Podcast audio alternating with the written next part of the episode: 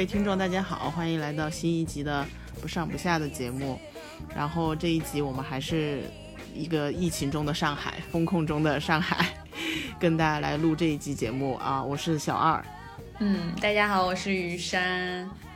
对，然后呃，上一次录的时候就说啊，希望下次我们可以见面再录，但其实应该是过了多久？过了一周吧，就是我们这一次和上一次录制的中间有一周的时间的间隔，但是好像还是没有看到任何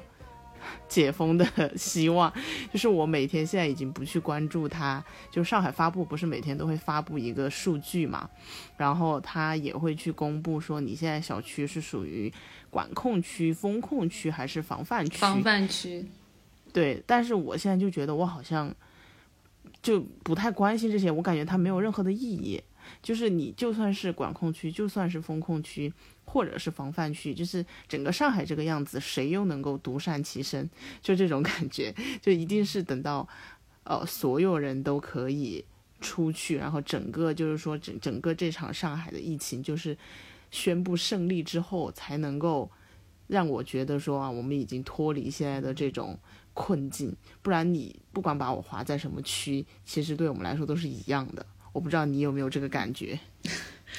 我因为我是妥妥的封闭区，所以我自然不会再去看那些，因为我知道就是小区还是一直有新增的什么阳性啊、确诊啊什么的，然后每天。都在上榜，其实我都不用看。然后我有朋友跟我住在同一区，然后我早上起来我就看到他又在那里跟我握手，我就知道哦，我又上榜了，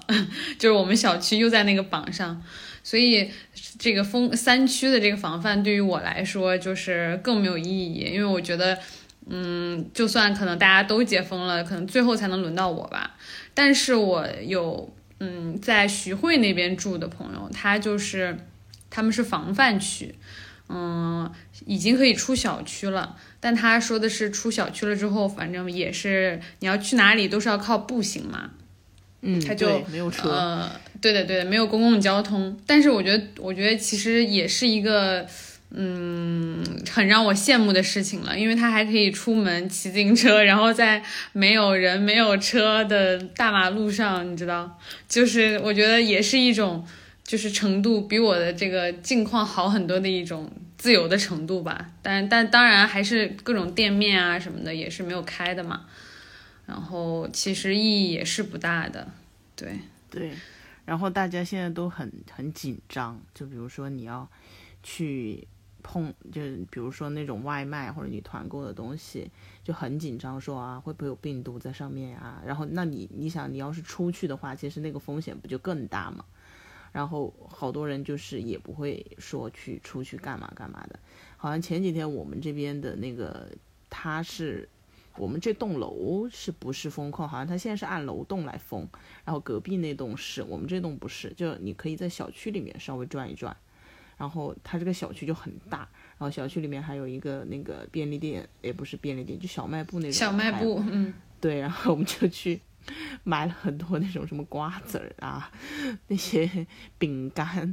还买了好像几瓶可乐那种的，就感觉好像还比之前是要稍微的好一点了。但是你看网上的那些信息，你又觉得，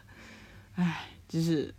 最离谱的就是把那些阴性的都拉拉到外地去嘛，就是那些好像可能阳性比较多的小区，就直接全部把阴性都拉走，然后就觉得唉。就是每天都能看到这样的一些聊天记录啊、对话什么的，然后现在有也已经在网上形成那种，怎么说集体、集体、集体朋友圈抗议，就是那个删掉又发，删掉又发，就你不让我发，我偏要发，这种行为艺术。对，就是最近，就是大家好像，哦，我觉得其实每天都有，虽然说这个疫情的。状态好像是没有变化的，就我们都还是出不去，然后还是一样的很严重。但每天就是不会，嗯，你你不会担心说你今天起来没有新的东西看，你知道吗？就是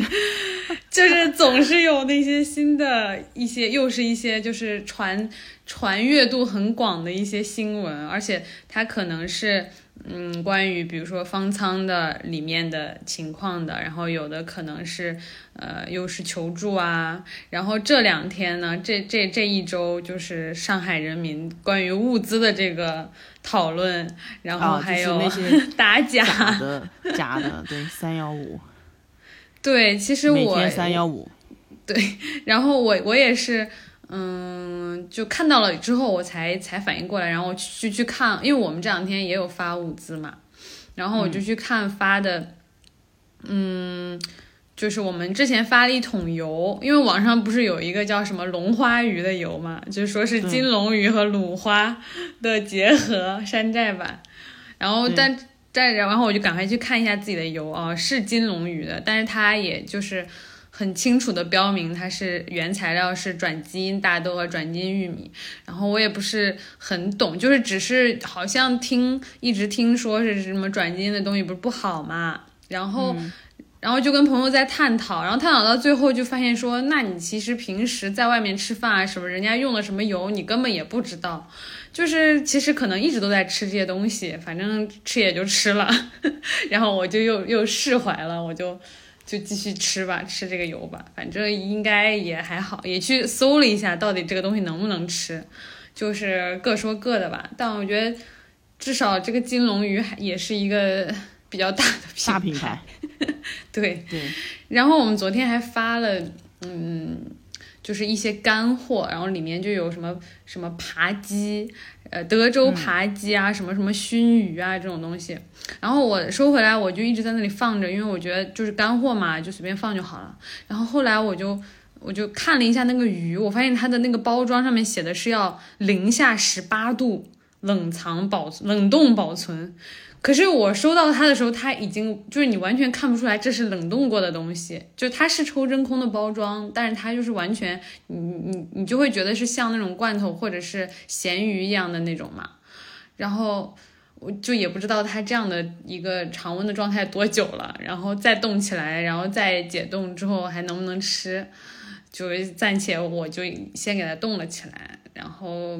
最近就是一直可能对于物资上面的。本来之前发物资的时候，我都还挺挺开心、挺积极的。然后现在发这些，就各种什么罐头食品啊，然后什么的，我都直接拿回来就放在那里了，也也不怎么吃。主要也可能是最近的物资也比较够吧，充足吧，暂且没有这种饿肚子的。可能到了饿的时候，这些也都是会派上用场的。对，因为我们现在就是。嗯，之前也发了一点儿，但是发的我们这边都没有发过你说的那种熟食，嗯，都没有发过荤的东西，就发那个腊肠，都发了两袋儿了，就是那个 腊肠不也是荤的吗？但是没有你们说那些什么鱼呀，我们也是昨天第一次发，第一次发，嗯，然后然后就是，但是我们也不期待，反正大家现在都各种团购，但是我现在最。我们最大的困扰就是这个团购啊，它这个量实在是大，就是你要买，就是你很多东西你特别想吃的，比如说你想吃蛋糕，你想吃冰淇淋，你想吃那种什么肯德基或者薯片这种，但是你每次一买就买好多，然后那个水果，就是我昨天买那个草莓，就一下买两两箱，我就看到它就快要坏了，然后我每天都在跟那个。跟它腐蚀的、腐败的、腐烂的速度比赛，就是看 到底是它坏的快还是我吃的快，然后，然后就要去弄那个，把那些东西弄成酱，什么之前买的那个橘子也好多，就是一箱一箱的，就要把它弄成橘子酱啊、草莓酱啊那种的，不然看着它就是坏了，真的也真的非常非常的，嗯，就是可惜嘛，然后又觉得很浪费。然后像之前买的什么十几斤肉，然后就每天都要吃那个肉，然后一些发的那种什么小白菜卷心菜，每天都在吃小白菜卷心菜。嗯，因为那个很容易坏，对吧？嗯，对，那个那个青菜类的东西就很容易坏，而且他发的都是类似的，什么西葫芦啊，就是西葫芦、茄子、黄瓜这些的，就是每每一天都吃这些。但是反正能现在能买到是也是能买到，就是一买就得买好多，就觉得哎，就是在不停的经历一种物质的极大匮乏和物质的极大丰富的这种两极化的一个翻转，就可能前一天什么都没有，然后第二天又要就是要很苦闷，都吃不完，就这种。对，然后你又，而且你很多你很多东西你也不能一直吃呀，就是你一直吃你就觉得很很烦很腻，天天吃吃完就跳刘畊宏。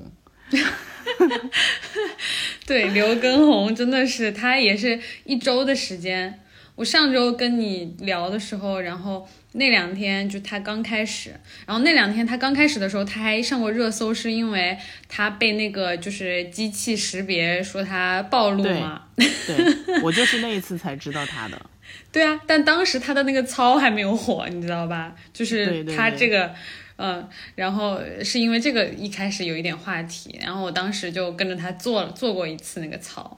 然后结果经过一周的时间，真的没有想到，就是当时观众是十十几万，现在是三百多万，太太快了，这个增长。就是，反正我跟他跳了，就是他的那个运动量其实对我来说就没有很大，就是，但是我们家有两个人嘛，然后。然后另一个女生她不是那种经常运动的，然后这种就对她来说就很合适。而且你想，她还一直跟你聊天儿，就是，然后她每首歌中间有好长的休息时间。其实，其实她中间就是她停下来跟你一直聊天嘛，然后你就觉得你你对着她就跟你对着帕梅拉或者是另外的那种呃教练的视频就不一样，那种就是你就是一个工具，你就只能看着他。他做什么就做什么，但这个你就觉得他是是双向的，就好玩的，会有互动感的，你就不觉得你是在做一个乏味的一个一个训练而已。对啊，就你跟着自己做帕梅拉，你很首先是就是他没有任何的反馈啊，然后没有实时的互动，你就会很枯燥嘛。然后一个大量的在重复同样的东西，然后你也没有可以交流的。这个的话，就是还有还不停的有那些评论啊、弹幕啊，然后你还可以跟朋友一起，虽然你们可能不在一个地方，但是大家就是此时此刻在做同样的事情。就每每一首歌的间隙，然后我就在跟朋友发微信说啊，刚刚怎么怎么样，然后这首歌怎么怎么样。就是他在说话的时候，我们也是可以稍微交流一下。就因为他是从七点半到九点嘛，就听起来好像一个半小时要跳一个半小时很累。但其实就是像你说，他两首歌之间休息休息，然后哈拉哈拉，其实也也还好，就能坚持下来。嗯嗯，你还有什么疫情期间的故事要分享的？疫情期间的故事没有，我就是怎么说呢？我最近我其实工作也不是很多，就就可能真的是。呃，有一些工作还是被这个疫情耽误了，就进度上啊或者什么的，对。然后就我的领导也没有经常给我派活，然后我就自己的话，嗯，如果我又一直看剧啊干嘛的，我我有时候就会又又又会有一点点焦虑嘛，然后我就就是就就让自己去看书嘛，然后我。但是我这个人就是我，如果是看小说的话，我还是就是注意力蛮容易集中的。然后我就看了一本，呃，最近看了一本小说，它是一个短篇小说集，是一个台湾很年轻的一个台湾女作家叫黄丽群，她有一本书叫《海边的房间》，然后也是蛮新的一一个作品，就是。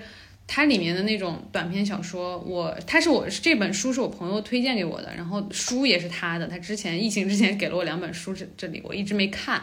就是我每次要看一本书之前，我都是要做一些心理准备，就跟我要看一部剧一样，就就是要要要你要进入到这个东西里面，然后并且它不是说几分钟或者是很短时间可以完成的话，我就要做一些准备嘛，然后我就是。终于做好了看这本书的准备，然后我看，但是我其实不了解这本书是讲什么的，在我看之前，但我朋友就推荐嘛，他但他又没有讲说是是什么，然后我就看第一个故事，我打开之后看它的目录，我才知道哦，这是一个短篇小说集，它是一篇一篇，呃，就是有十几篇合在一起，然后我就开始看，就顺着看看第一篇，然后看着看着，哎，觉得就是它的每一个故事都有反转。它是很很短的，可能一个故事长的话就是五六千、六七千字，短的话可能就几页。但是它真能真的做到了，就是每一个故事到后面都反转，并且是你看了开头你猜不到结尾的那种。然后，嗯，又有一些，嗯，就是它会涉及一些各方面的，就是有呃亲情，然后友情，还有一些。甚至有的时候会有一点惊悚的故事在里面，然后经常他的故事的主角都是一些很社会很边缘的，或者是说，呃，嗯，最不被大家看到的那些，就是淹没在人群里面的那些人，然后他们的一些身上的一些故事。但我觉得，就是我被这个书，还是说被它的，它首先它是很短小嘛，然后它里面每一个故事，它的结尾都在反转，导致我看到后面，我就是看到前面，我就会很期待我看到后面的结局，但是我又很怕一下子看到后面，我翻书的时候，我都非常的谨慎小心，就是怕被剧透，就我一定要顺着看，然后就因为我看的时候，我不知道你以前有没有看过那种像故事会啊，还有什么的那种小的。小故事，它里面就还会有，他们每年还会举办什么微型小说大赛或者什么什么的，就那个时候有看到过一些很精妙、很小巧的、非常短的故事，但是它就是有，就是很创意很好，然后里面又有很多的意料之外的东西，在一个很短小的精悍的东西里面，就是我以前都是在杂志上看到那样的小说嘛，然后这次看到了一个这样的。呃，并且因为他是一个台湾的作家，所以他的语言风格里面也会有一些，就是你能感受到一些台湾的那种讲话方式，还有就是口音，虽然是文字，但是你能够看出来那种口音，嗯嗯，然后就是我觉得也我不是很想剧透，但是我觉得很值得看，因为它很友好，但是很短小的故事，嗯，也不会说让你要。要花很久的时间去看，它一本书一天肯定能看完的，对。然后这是我想跟大家也推荐的一本书吧。然后另外的，我刚刚就说我看小说比较容易看得进去。然后我知道你看就哲学类啊，或者是这种讨论呃类的这种书，呃看的比较多。然后我自己其实家里面也有一些，但是就是嗯。每次都没有那个勇气去看，然后我这次呢，我昨天我就想说，因为我看完那本小说了嘛，然后我想说，我我我来看一下我以前很久以前买的那本《悲剧的诞生》，就是尼采写的，嗯。嗯嗯嗯，然后我之前也是只看了前言，就就再没有往后翻过，然后我昨天就想说，那我我我再强迫自己再看一看吧，就是。他这种书，我上一次是看到前言，然后我昨天 说，我无论如何我也要往后再进步一点，然后我就终于 看到了就是正文，然后第一章，嗯，因为他讲古希腊，就是尼采对于古希腊悲剧里面的一些东西嘛，然后他就一直在讲的，他的第一个理论就是什么二元冲动、二元对立，他就提出来的是什么，呃，日神和酒神这两个。呃，概念，他们分别代表的背后的一些，就是他讨论的是，就是现象和本质的东西嘛。他就觉得九，呃，这个日神代表的是什么什么世界的表象啊、现象啊，然后酒神代表的是最本质的那种冲动。然后，嗯，我看着看着，就是他不停的在重复这两个酒神、日神、酒神、日神。然后我看到酒神这个词反复出现，我突然。就开始跑毛开小差，我就突然想到了防弹的那首歌，然后我就迪欧尼索斯对，然后我就对着我的电视，因为我我的电视也是，就现在的电视也会有那种像像那种智能音箱的那种，就是你叫它，让它给你播什么，它就可以。然后我就我的电视是海信的嘛，然后我就说海信小剧，我想听酒神，然后我就开始跟他对话。然后他就开始给我放防弹的酒神，关键是他放的时候，我本来只想就听这么一首歌，听完我继续看看书。结果他放的时候，他的那个把那个歌词啊什么，就是很大的那个字就打在屏幕上，然后我就忍不住去看那个歌词，然后我就就离开了我的那个座位，我就到电视跟前，然后一边跟着他的歌词跟唱，然后一边又在那里自嗨。然后一边在跳舞吗？对，就是就是自嗨。然后他一首歌结束，他就继续自动在播放防弹的另一首歌，然后又是一首血汗泪，又是很嗨的一首歌。然后我就完全停不下来，就是导致了后面的故事，你就可以猜到，就是一个看书十分钟，然后开小差自嗨一小时，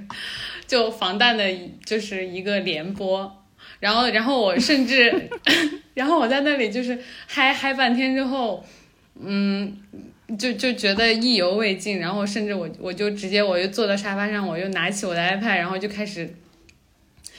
找之前的一些，对对对，演唱会又拿出来了。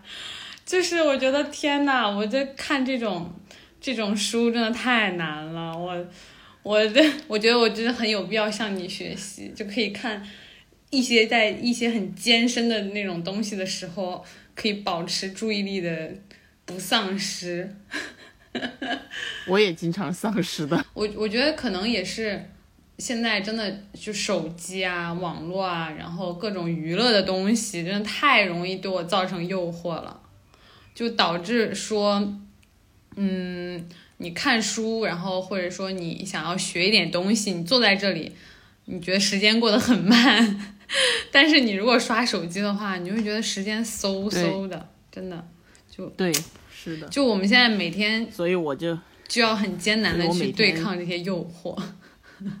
所以我每天强迫自己学习一节课的日文。你现在学到什么地步了？然后学习一节课的高级韩语。哇，你可以那个等解封了，然后就再去考个试。我就是因为我之前韩文的高级语法其实一直都在逃避，就是觉得好像好像也用不着，然后也没有去考高级。然后，但是我这两天看了一下高级语法，确实就是你的对话当中很难用到。嗯，但是你的那可能是在书面的表达里面，因为它的那些高级的语法其实中级都会有对应的词，就是你用另一种表达方式也是一样的意思，但它那个会有一个。另一种表达方式，那肯定就是一些书面呀、商更商务一些的表达方式。嗯，所以你你对话其实很难用的，很难用到那些方式。然后日语就是整个就是想放弃，已经要要想放弃了吗？你现在学到 就学了什么程度？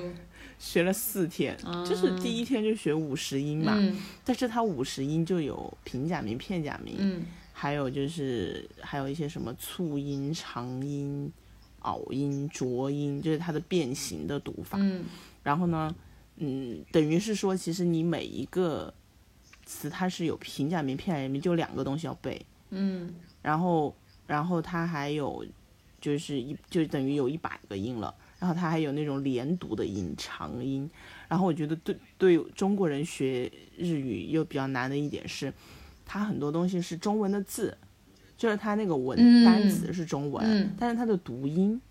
又不是，就是它的读音又是另一个读音，就是比如说我得看着这个中文字，然后要读出另外的音，然后我脑子就在想，天哪，这个字该读什么？就是我就我就完全不记得它按日文发音应该怎么发。对，就是那个好难记，因为你看到的东西是你你会读的，你说要是你完全不会读，那你就是按照他的东西去背就好。对啊，所以就是经常看什么那种日日日语的那些什么海报啊，或者什么的，就总有关键词，你基本上都是能看懂的，但完全其实是另另一个发音，对。而且它有些词意思不一样的，就它是它那个叫日文汉字，它的那个汉字在那，但是它的意思跟中文是不一样的，它是另一个意思。就比如说玉手洗，我知道这个，你知道玉手洗吗？是叫玉手洗吗？我还没学那是，就是洗手间。对对对，就厕所吧。啊，就它会有一些那种延伸，就是你稍微联想一下，可能也会也会知道。对，但它很多有些就完全不一样啊，就比如说什么书桌、桌子，它中文就要写成那个机器的机，啊，嗯嗯嗯嗯，就是中文就是鸡，嗯但是它的真实的意思是书桌，哦，就这种我就哇好难哦，我这就日本人怎么这么烦？他为什么非得要弄个平假名、片假名？他一全部都用平假名不就好了吗？那也没办法，他就跟那个 就跟韩语一样啊，最早就受汉字的影响太太太大了，但是他又要以自己的又创造了自己的那个音，但是韩语韩语很简单的是韩文字，它所有的韩文里面其实只有一套，嗯，就是你就把那些学会了，它就一套。就发音方法对吧？发音规则，对日文其实有三套的，一个就是日文的汉字，一个就平假名，一个就片假名。嗯，我就我觉得它是有三套那个，就它词组这方面就有三套，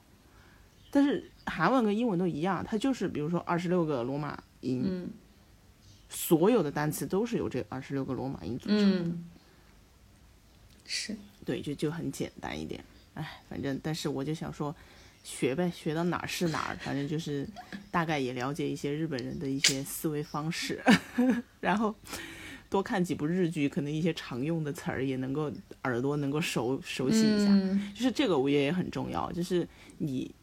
你喜不喜欢他们的东西？对，就是因为你喜欢他的东西，你就一直看一直看，它里面讲的话，其实有一些常用的语，你都能够听个耳熟。就像你看韩韩国电视剧，就你看的多了，它里面有很多那种什么呃什么什么欧巴呀，那些不都是这里就你不用学你也知道是什么意思的东西。磨耳朵的，如果但是我但是我之前就没有看的比较少，就是日本的这些。对，主要你也不看这些动漫什么的，很多人的那个，都是因为动漫，学学起来，学起来就会更难。嗯，哦，其实就是更难。那你看动漫看的多，你可能耳朵都知道那些有一些常用的表达。但是没关系天哪，这，一期聊远了呀！我的天哪，觉得 没有啊，日常生活三十四分钟了。没有啊，我觉得就是这种对于一个一个在这个叫什么疫情中不放弃学习的这样的一个态度，其实还是还是挺卷的。大家现在就是生怕自己落后，也不能说是生怕自己落后，就生怕自己浪费时间。就是时间一天天的就过去了，然后好像这已经没有长进。已经一个月了，已经一个月了。对的，主要是这一你也不知道干啥，就是你就待着呢，也也没什么意思。你就看电影、看电视剧，再怎么看，你也就那些呀，你也不能一直看呀，对，而且你总得找点什么事情做吧。有的时候，其实我觉得你就是做什么事情，你都有一，你都需要有一个那个，就是你要去做他的那个心思。就比如说，如果你现在很焦虑，然后你觉得自己需要做点正事儿，但是呢，你你现在、你现在又选择你在看剧，那其实这个时候呢，这个剧情你也不太容易进去的。就是我自己的感受是这样的，就你你就觉得很不耐烦，你要么会觉得它，嗯，太那个节奏太慢，要么就会觉得，就是你很容易跑毛。就是比如说你电视在放着这个，其实很多你像、你像我在看那个叫什么弹子球游戏啊，爬青口，嗯，就是其实它爬青它就是很很慢嘛，对，它是很慢的。然后可他真的很慢，稍不注意我就不知道他在干嘛了。对的，就是你，他很容易失去我的注意力。然后我这个时候呢，我就又觉得说，哎，他这么慢，那我是不是要再干点啥？然后我又刷手机或者干别的。其实你又后面你就会发现，你任何一件事情都没有去就是百分百的注意力集中的在做，然后到最后就就有一点得不偿失，就什么都没没没干好。反正就玩也没玩好，学也没学到啥，然后看也没仔细看，就这样的一个状态，我自己是就有一点比较烦烦这种状态，所以就还是，你需要有那个心情去。不过像今天今天周六，一到周末，好像这样的心情又会好一点，就没有就就是搞，好像就觉得可以稍微别不用那么的紧绷。但如果是周一到周五，然后你你又没有什么工作啊，或者是要需要忙的东西的话，就比较容易进入到这样的一个情绪里面。对我我还好，我每我都分不清到底是周几。我还是会看一下，嗯嗯，然后我们两个人在一起，我觉得还还是能够稍微有一点排解的。我觉得一个人可能确实是很容易就混过混过去了。嗯，两个人你没有办法完全随心所欲做自己想做的东西嘛。对呀、你看我这个看着看着书，然后突然就去开了一场演唱会，就是，所以我跟你说，就是只能一个人的时候，就是你自己在那里随便瞎唱瞎跳，反正也没有人看得到嘛。然后就就对就很嗨，然后嗨完了以后就说，哎呀，这个书今天又只看了这么一点，而且本来会觉得说，嗯，这个呃契机是一个很好的调整作息的一个契机，但是结果发现每天晚上还是睡得很晚，对，就怎么可能是调节作息的好时候呢？一定是更差呀，因为你又不用早起。但是你你可以要求自己早起嘛，早睡早起嘛，就是尝试一下。你真的是太，你真的太高估自己了，好吗？哎呦，就是不要试图挑战人性。人性经经不起考验，经不起挑战。真的。但是前两天，前两天我跟我的朋友还在讨论，嗯因为网上有很多说，就是说这次疫情过后，可能很多人都会选择离开，出国，嗯对，或者是怎么样的。然后我就问他，因为他之前他是学日语的，然后他之前也在日本留学，也在海呃美国留学，所以我就问他为什么你不想再去日本了？他说。他说我去过了呀，什么什么的。我说那你没有想在那边继续待着吗？他说以前就觉得美国和日本都非常的无聊，嗯，就是 就是我说那你觉得现在就是经历上海现在的一切非常的让你觉得很刺激和 dynamic 吗？然后就是就是你在国外永远经历不到这么多，就是每天让你觉得匪夷所思的事情。然后他就说，嗯、不太好回答这个问题，但是又又觉得以以前在国外的时候，可能年纪也比较小嘛，然后也也确实会觉得就是大家之间的那种距离。然后他说，在日本好的一点就是你你是完全可以做你自己，就是你在电车上看 AV 应该都没有人管你，就 就是就是那种的。然后大家之间的那个分寸感啊，社会的秩序也是蛮好的。然后人的人的劳动价值会很高，就是所有的服务行业的的那个薪酬都会很高嘛。这也就是他们对人的那个人产生的价值就很很重视嘛。我说那不是也很好吗？他说也也是好。然后但是后来我就跟他讨论一个问题，就是我之前不是在韩国的时候也会有这个感觉，就是你在那个社会，你其实就是一个你是一个外来的人，就是你是一个 outsider，就是你没你很难进入到这个国家的一些嗯社会议题呀、或者是呃政治话题的一些讨论。一个是因为可能你对这个国家了解也没有到那种地步。如果说你真的在那边二三十年了，或者是十年以上了，那你可能是把自己融入进去了，把自己当成这个国家的一份子了。但如果你像我们那种就几年就去留学呀、什么的，就也很难。然后你你去讨论那个的成本会很高，一个是你得去跟韩国人去讨论，对吧？你得跟当地人讨讨论，你还得用那个语言。就是你想，我要用韩语去讨论政治话题，我的那个得得得多好，然后你还得去，人家先天也会觉得你的立场是不一样的，就是你们最后就很有可能就变成一种争吵啊，或者怎么地。然后，所以我就会觉得说，就算我在那边生活，我可能每天关心的还是国内的事情。哦，就是我可能还是每天会在，包括我现在看很多在国外的朋友啊，他们也天天发朋友圈，天天发微博，就他们关心的可能更多的还是发生在自己本来这个国家的事情。就是你你，所以我当时就会觉得，我在那个国家生活，我可能就是说我的灵肉是分离的，嗯嗯，就是就是什么身在曹营心在汉是吗？就是我的身体可能啊，我需要在那边工作，怎么怎么样，但是我的我的关注点，我的脑子里的事情，还是会在中国嘛，或者是更大范围的中文的一个一个聊天的对聊天的环境里面，所以其实就是也也是让我觉得就是可能很多人也没有办法离开。真正的离开，对，可能就是等要等你真的你已经没有这方面的欲望的时候了。嗯就比如说你已经到五十了，你已经到一个那种年纪啊，你已经不想再参与这样的公共的讨论嗯或者怎么样的时候，你可能可以去别的地方。但是我就会觉得那样的生活，其实你的怎么说呢？就是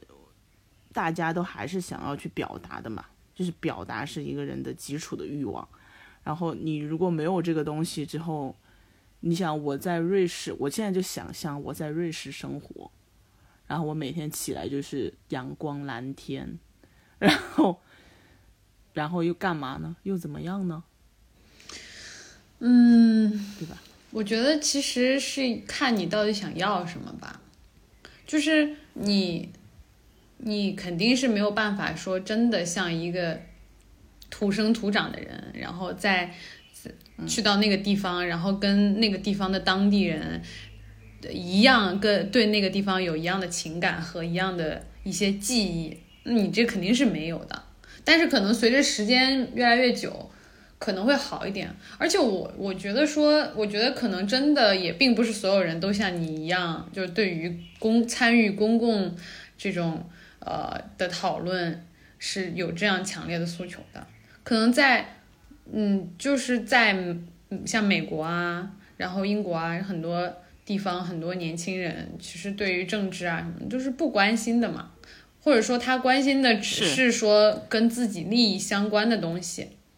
你比如说各种什么教育上面啊，然后什么医疗上面啊，就是就当这个东西能够会真真实的影响到我的时候，我才可能会去关心一下。不然的话，像什么总统选举啊什么的，虽然我可以投票，但是我我也不想去投或怎么的，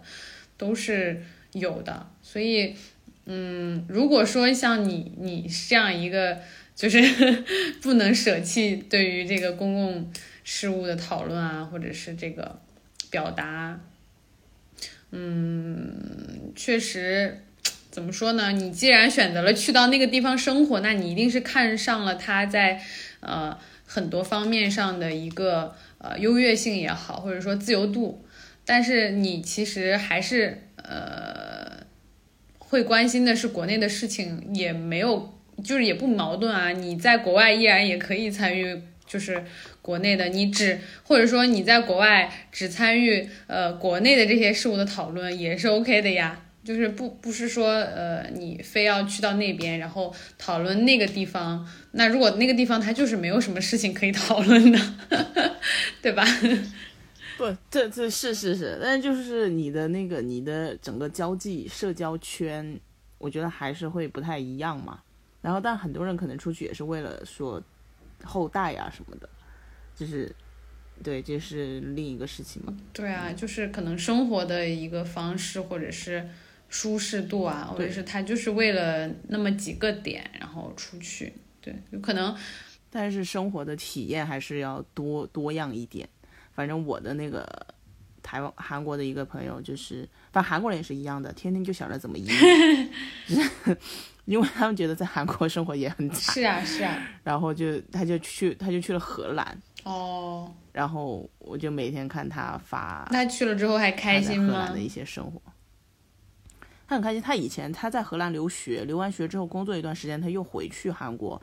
也大概也就也是疫情的时候工作了一年左右吧，然后他就辞辞职了。辞职之后，我最近看他发 ins，我才知道他又回。荷兰了，然后也是在那边有有找到一个 research 的工作，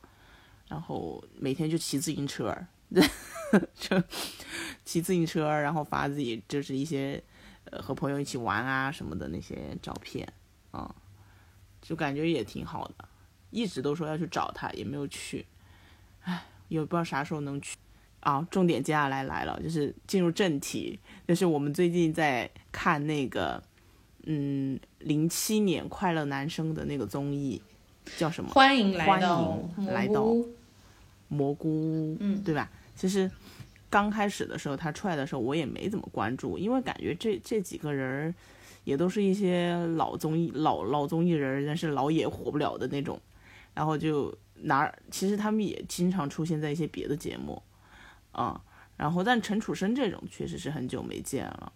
但王王王栎鑫不是因为他那个结婚又离婚啥的这些事情，反正也有经常看到他的新闻呐什么的。然后张远也都是一些熟人，但是也没觉得他们有多那个什么有意思，没有特别关注。然后后来就突然感觉，不知道 B 站还是微博，就经常刷到一些，就是说啊这个节目很好看啊什么什么的。那种文章，然后就就跟雨山说：“那我们一起去看一看呗。”后来我就是看了他们的一个主创的采访，因为那个是大千的那个后期公司，他们等于是自己做的这个，应该也是芒果 TV 会员部呃给的他们的这样的一个项目，就等于是这个项目就是不招商，然后他是完全用会员收费来回本，啊。然后就是，所以他全部都是会会员才能看。然后后来我看那个采访，那个制片人就说，就整个就是很穷，就是从艺人的钱到整个制作，因为他们那个场地本来就是《向往生活》已经有的嘛。然后他那个团队里面的那个导演，像那个西西，就是出镜的，跟他们讨价还价的那个，之前也一直是在《向往的生活》里面出镜的那个导演。所以他们应该也都是比较熟的，然后在艺人肯定就不花什么钱了，这些人，然后整个制作下来看起来应该也是比较省的那一类，然后看了之后就觉得，哎，反正他们只来了两集吧，对对对，对吧？然后后面就是变名侦探学院了的人了，对对对，后面我还没看，我看到他们的时候，其实我后来感觉啊，你说有多好吧，也不至于。就是他也没有好到那种哇哦，让你觉得怎么就是特别特别好看的那种。但是你就放在那儿吧，你也觉得蛮轻松的，就是他也不尬，就挺自然。然后特别是我们呢，又是对那一年的快乐男生有一些青春的记忆在，这个是重点。嗯，对，那个时候我上高二，你上你应该上初初三吧，好像是，因为我零七年嘛，就十五年前嘛。十五年前我应该是初三吧，嗯，对，反正我就是那一年的快乐男生，确实是很很很火爆，就是非常的火爆，呃，因为那个时候是零五年第一那个超女过后，零六年应该是没有办的吧，然后就直接到了零七年的那个男生的第一届，是男生的第一届嘛，对，然后就很火爆，然后就就所有人都在看，然后我们我那个时候就是。就也是追他们呀，也不叫追吧，反正就是每一集都会看，然后还会投票，打头，就发短信，对，发短信一块钱一条嘞。那个时候都没有手机，拿我妈的手机，偷偷的在那儿投票。然后你不是也投过票吗？快暴露一下，你到底给谁投过票？没有，那个时候我我记得就是投票这个机制一般都是到了决赛才会有的吧。然后呃，对啊，就是。就是路虎不是说他是最后一名吗？其实这不至于，他就是到了，他是第一轮，他是他说他是第一个淘汰的嘛，所以他是十三里面的最后。对对对，就是说他是就是从那那一场他那场开始，可能才开始有投票这个机制，就是 我我不记得了，但是我记得应该像这种投呃发短信啊什么的，应该到很后面，然后前面我记得呃不管是快男啊超女啊。每年到这种时候，都应该都是夏天嘛，然后你就你就会发现这个海选又开始了，然后一一群就是，嗯，各种各样的人，然后都在这个台子前面，呃，就每每年就每一届，当时看那个海选的时候，也是也是非常开心的那种时候，因为有很多是走那种不寻常路线的。你知道，在那个时候，好像大家没有一个统一的标准嘛，什么样的人都有，而且那个时候呢，嗯嗯，节目组也都会把那些都都会放上去，就具体的可能也会剪，但是也有很多，嗯，就就奇奇怪怪的各种各样的很搞笑的也都在上面。然后，其实他们这一呃一届的话，我当时投票就最后决赛投票投的是苏醒，然后就中间这个这个好多年一直都不愿意承认，因为就觉得说，就后来就觉得说，哎呀，其实现在再看就觉得，哎呦，怎么当时喜欢他呢？然后可是我嗯想了一下。当时就是因为，应该是因为他唱歌就是很早就唱那种 R&B 啊，然后转音啊，然后好像是，对对对，就就很不一样，然后觉得很好听，当时就是就也投了，而且他人气还挺高的。直到我看了这个节目，他当时，他当时是第二名，就是他一直是作为那种实力很很好，然后。呃，外形也还挺有特点的那种。对，就是 Allen 苏嘛，我那时候记得。然后他呃，只就是我这次看这个节目，然后看到他们这些人在一起数聊天儿，我才知道说当时所有的人都那么讨厌他的吗？真的不知道呀。我觉得也是一个，也是一种一一种。就是朋友之间的玩笑吧，也有这方面的成分。但是我觉得他肯定当时就觉得自己自己特别特立独行的人，就就是很就怎么说呢？玩嘻哈的人都有点有点装那种感觉。然后原来原来那个时候我是给魏晨投票的，我就是一个非常庸俗的，就是觉得他长得好看，然后 就觉得他很可爱，然后实力嘛也也也不错，然后各各方面的综合水平也。蛮好的，他后来得了第三名嘛，然后就觉得，反正那个时候我就记得，记得印象很深刻，就是拿手机给他投票，他就觉得这帮这帮人到现在这个这个时候就三十多岁了嘛都，然后就突然觉得他们真的就是放与自己和解了，就是很明显的，就一切都释然了，就是可以很，就是可以很坦然的接受自己的不成功，就是。在娱乐圈里面，就反正自己也不红，对吧？也也不怎么样，然后歌也不好听，歌也不红。不是以前也红过的，也红过的。然后也就我觉得他们就只有王铮亮那首歌是红过的啊。哎，没有，就是当年那个有没有人曾告诉你那首歌多红啊？对，就这首，就只有这首歌和王铮亮后来的时间去哪儿了，就只有这两首歌。感觉是比较，就是大家都会知道。没有，人家都说了，说当年的歌红不红是要的非常重要的一个指对指标是彩铃的下载量，笑死。那那个时候也是他们刚出道嘛，零七年。那你这那个时就等于是说，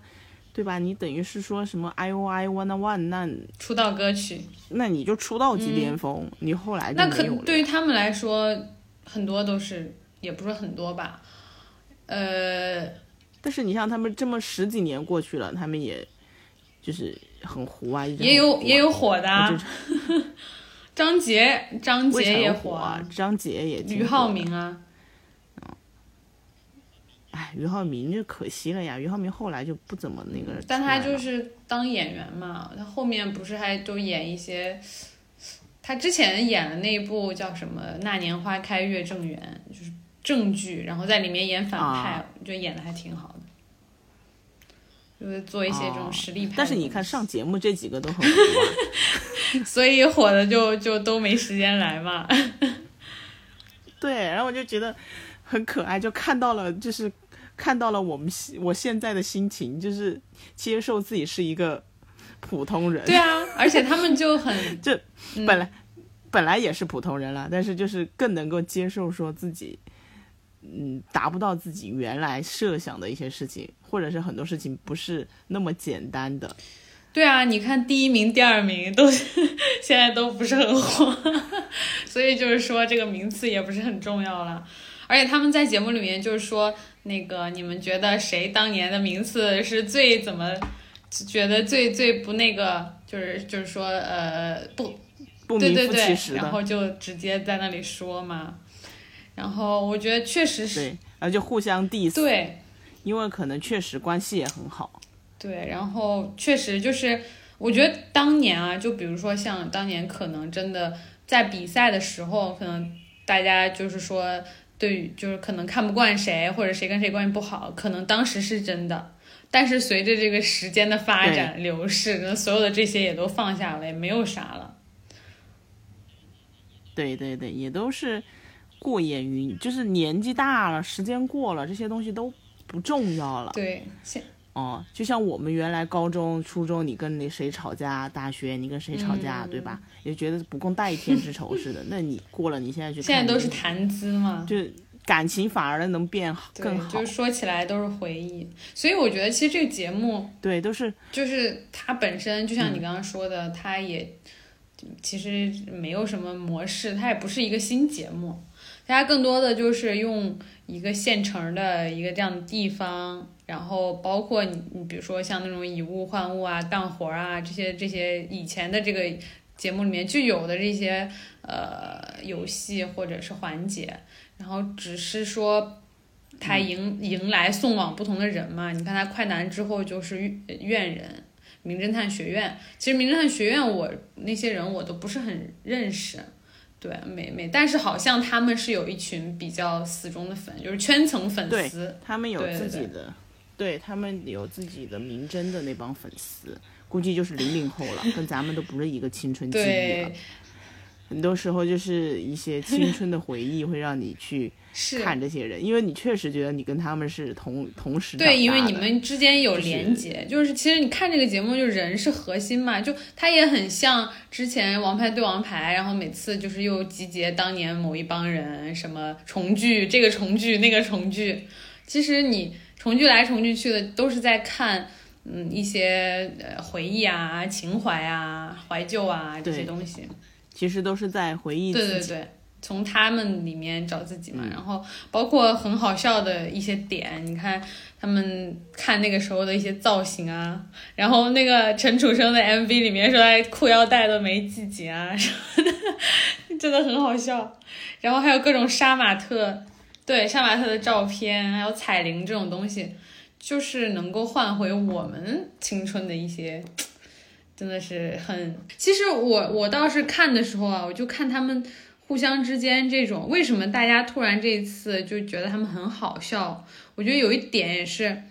就是他们是那种可以互揭伤疤的情欲，就是就节目里面就说什么，呃比如说苏醒打架啊，王栎鑫离婚啊，然后就其实是嗯每个人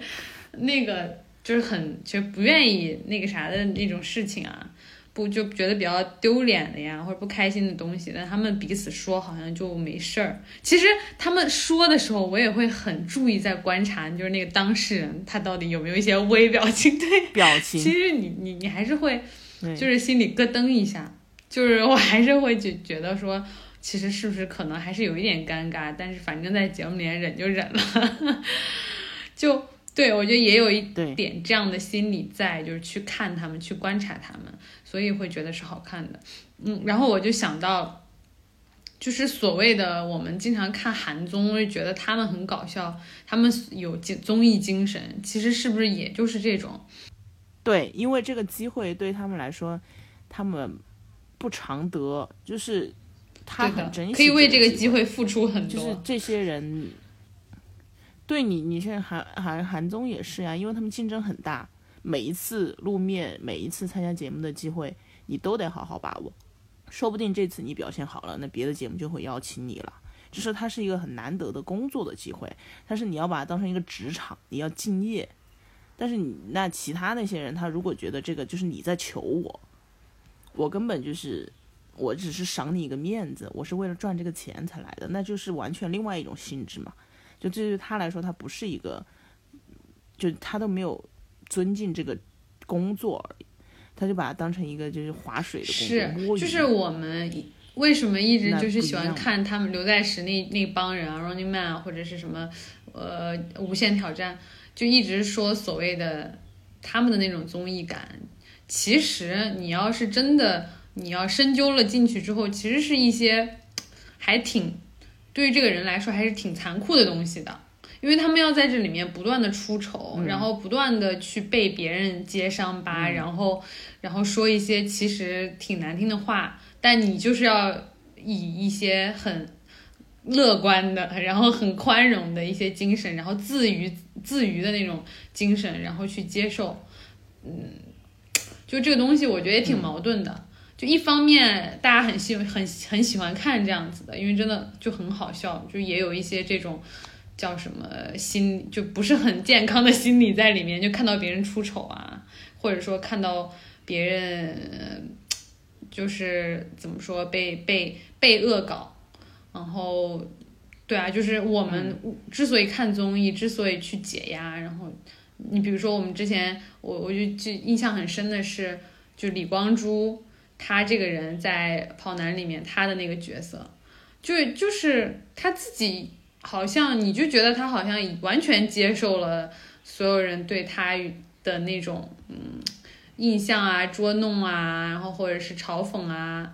然后但他自己也会觉得说，嗯这些东西是呃让他有了更多的一个机会，然后也让他收获了很多观众的喜爱嘛，所以他就很好的自己消化掉了这些东西，嗯。我觉得这也可能，这也是就是这一次这两期节目，这帮人他们稍微就是出，也不能说出圈，就是稍微出来了一下，然后大家有被大家看到，然后觉得他们在一起很好笑。我觉得可能也是有这样的一个一个东西在。而且另外一个我还我印象很深的是，我看到他们围坐在一起就写歌啊、唱歌啊。我觉得，嗯，还是早期早期的这些人，其实他们也是有一些功底的，有才华的。你像陆虎啊、陈楚生啊，就是，嗯嗯，还是一直在做音乐嘛。他自己，我看我看陆虎前一段时间有上那个节目，就是也是芒果台还是湖南台那个节目，唱歌的节目，好像是让大家猜这个人是谁，还是怎么？就是还是说这个人演唱，然后你们要不要留在这个这个里面？我忘记那个名字叫什么了。然后呃，评审不是评审，嘉宾里面有罗永浩，还有大张伟。哦，Sing Again，哎，不对，宝藏歌手啊，对，啊，对对对对对，谁是宝藏歌手？就这个吧。嗯，宝藏歌手。对，我看路虎有有去参加，就然后大张伟就在那个节目里面就有说一些，他就觉得他。其实特别为路虎着急，他就觉得，嗯，就是他应该也是看到了他的才华嘛，但是他就是很温吞，然后，呃，有有有一些作品火了之后又不能够马上，比如说乘胜追击啊，或者是，呃，更多的机会，然后就没有办法延续那个热度。每次就是看到离火就很近了嘛，嗯，然后慢慢慢慢又没有声音了，就，他自己不也说嘛，他每次就是在。那个机会的时候好像没有把握的特别好。他说他杂念太多了嘛，就在那个当下就想很多，然后导致说那个机会就没了，没有把握住，没有被大家对就没了。唉，行吧，咱们这期一些疫情生活的分享，疫情也要卷起来。哥，封闭。疫情真 封闭期间你挺卷的，你又在学韩语，又在学日语。学是一回事儿，只是为了找点事情做，真的。毕竟我对吧，也是一个即将失业的人。别这么说，即将还没有呢。你这个疫情还不知道要持续到什么，只要疫情还不停，你就一直是有工作的。哎，这么说起来的话，有点心里就很矛盾。嗯。哎呦，也不用矛盾了，总总归还是疫情结束的好。总是要结束的。对，总是要结束的。行，好的，那我们 我们的节目就这样，然后看下一次的时候还能不能够相见。我们每一次每一次都是希望我们下一次可以见面，是吧？然后看看这个愿望到底是在哪一期可以得以实现。是的，是的。然后我们，我昨天还在想说。粉丝订阅小宇宙订阅到一万的时候就建粉丝群，粉丝群不知道有没有人听到这里啊？如果听到这里的话，可以 可以在评论区，听到这里可以进群了。不是可以在评论区给我留言，就是觉得想不想有这个群？因为之前有很多听友也问，但是一直也觉得好像没有什么特别大的必要。我也不知道大家在里面聊什么，我聊多了比较想要我聊多了的话，那我的节目就没有办法录了。然后，然后也是对，可能会发现大部分都是圈内的人都认识，最后会变成一个找工作的群吧，或者是一些 互相也挺好。互相就是给要要一些资源啊，就是帮忙啊什么的。嗯，对，如果说有真的有人就是这么无聊能听到这里的话，麻烦就是评论区帮我们评论一下。哎，你不要这样说，还是很，就听到这里也没有很难啦，对，放放着就行。好，比比我看那个悲剧的诞生要容易很多。你看那个主要是你还要跳一个小时，真的很累。我真的，我现在只要是，就是你这个严肃的东西里面突然出现一个可以让我走神的东西，我绝对走，我马上走。马上走就。你给我一个线头，我就跟着他走了。就是看到一句歌词或者一个什么词，哎，真的。行，好的，我们期待下一次可以见面。今天先聊到这边，谢谢大家的收听，再见。拜拜。